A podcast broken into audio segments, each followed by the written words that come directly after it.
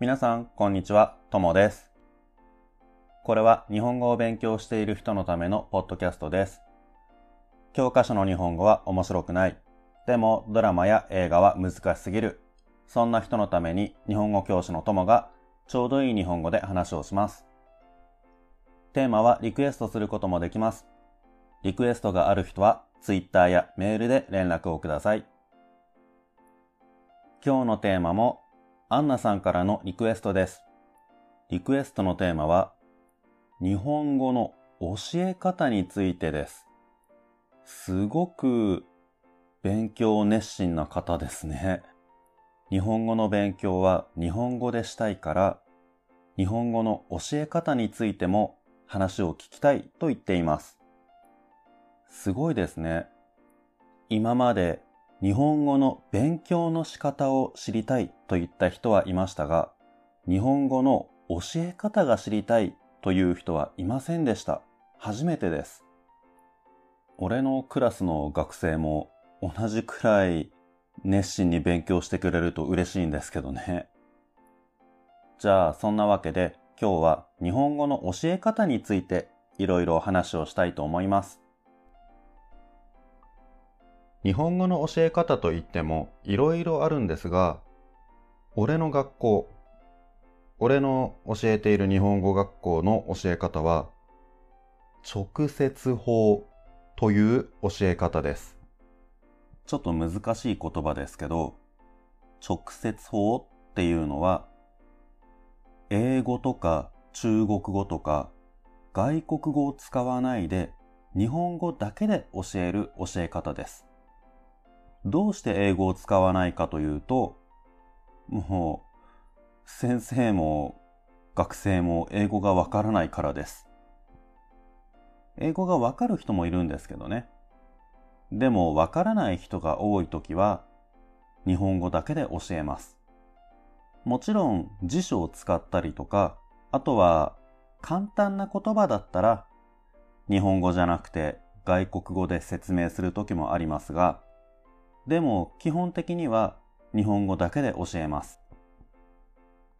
じゃあ日本語でどうやって授業をするかというと、うちの学校では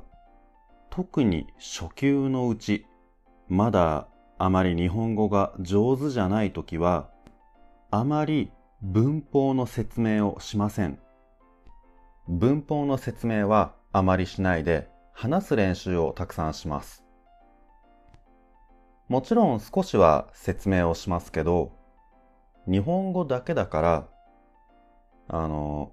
あまり難しい説明とか細かい説明ができないんです。できないっていうのは、あの、難しい説明を日本語だけで聞いてもあまりわからないことが多いからです。だから、うちでは日本に来たばかりの時は絵を見て、その絵の中にいる人たちがどんなことを話しているか考えて、そしてそれを日本語で言う練習とか、あとはクラスの人と日本語で話をしたりとか、そういう練習が多いです。時間が経って日本語の会話に慣れてきたら、今度は書く練習とか読む練習とか、そういうのも少しずつ多くなっていきます。昔はね、あの、うちの学校でも文法の説明をたくさんしたりとか、文法の練習の問題をたくさんしたりとか、そういうこともしてたんですけど、でも、それだとあまり話せるようにならない。話すのが上手にならない人が多かったので、それで最近はちょっとやり方を変えて、話す練習をたくさんしています。文法の勉強は自分一人でもできるので、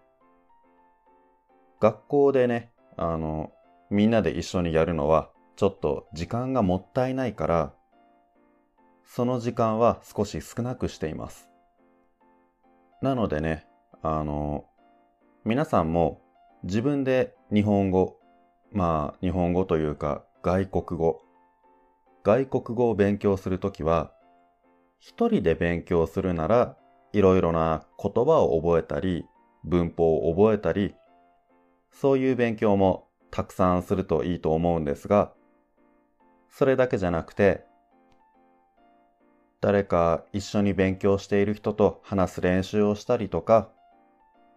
自分一人だけでもいいから、会社とか学校とか、旅行に行った時のホテルとか、そういういろいろなところで、こんな時はどんな会話をするのかな？と考えて、それを言ってみたりとか、あとは書いてみたりとか、そんな練習をするとね、文法とか言葉の練習だけよりも話すのが上手になっていくと思います。他に日本語の練習の方法といえば、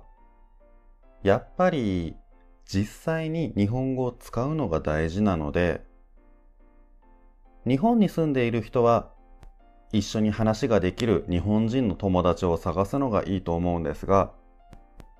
外国に住んでいる人、日本にいない人は、日本人の友達を作るのはちょっと難しいと思うので、例えば Facebook とか Twitter とか、あとはメールとかで日本語を使ってみるのがいいと思います。例えば俺にメールを送ったりとか、ね、皆さん、俺にメールを送ったりすると日本語上手になりますから、あの、いろいろな感想とかね、リクエストとかたくさんくださいね。やっぱり外国語の勉強ってずっと机の前に座って本を読んでいるだけよりも実際に使うのが一番上手になる方法ですからまだ私の日本語は上手じゃないから日本人と話すのはできないと思わないで失敗したり間違えたりしてもいいからどんどん使うのが大事だと思います。だから皆さん、たくさん俺にメールをくださいっていう話なんですけど、このポッドキャストのタイトルは Let's Talk ですからね。皆さんも聞くだけじゃなくて、俺にメールを送って、俺と一緒にトークしましょう。あと、他にも日本語の勉強の方法として、難しすぎない、でも簡単すぎない日本語をたくさん読んだり聞いたりするのもいいと思います。まあ、例えばこのポッドキャストとかそうですけど、なんか今日はもう自分のポッドキャストの宣伝ばかりですけど、あの、他にもね、難しすぎない、簡単すぎない、ちょうどいい日本語ってあります。例えば NHK のインターネットのサイトなんですけど、ニュースウェブイージーというサイト。これは子供とか外国人のために簡単な優しい日本語でニュースが書かれているサイトです。結構いろいろなニュースがあるから、これを毎日たくさん読んでいるといろいろな言葉が覚えられるし、あとは日本のニュースについて詳しくなると思います。今、日本でどんなことが起きているのか、何か面白いこととか、いいこと、悪いこと、いろんなニュースがあるので、日本の文化とかね、えー、そういうものについても詳しくなると思います。実はこれ、俺の学校でも最近日本語を読む練習としてよく使っています。レベルはだいたい JLPT の N4 とか N3 とかそのくらいですね。もちろんニュースだからちょっと難しい言葉もあるんですけど、でも文法はあまり難しくないので皆さんもぜひチャレンジしてみてください。さあ、こんなのがね、日本語の教え方とか勉強の仕方。うちの学校では日本語だけで、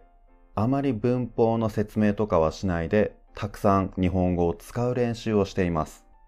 そして自分一人で勉強するときも、言葉や文法を覚えるだけじゃなくて、実際に話したり書いたりして日本語をたくさん使うのが早く上手になるいい練習の仕方だと思います。皆さんもね、ぜひ日本語をたくさん使って、えー、どんどん日本語を上手にしてください。このポッドキャストを聞いた人がたくさんメールを送ってくれるのを待っています。え、皆さんぜひいろいろこのポッドキャストについての質問とかリクエストとか送ってください。では今日はこの辺で終わりにしたいと思います。皆さんさようなら。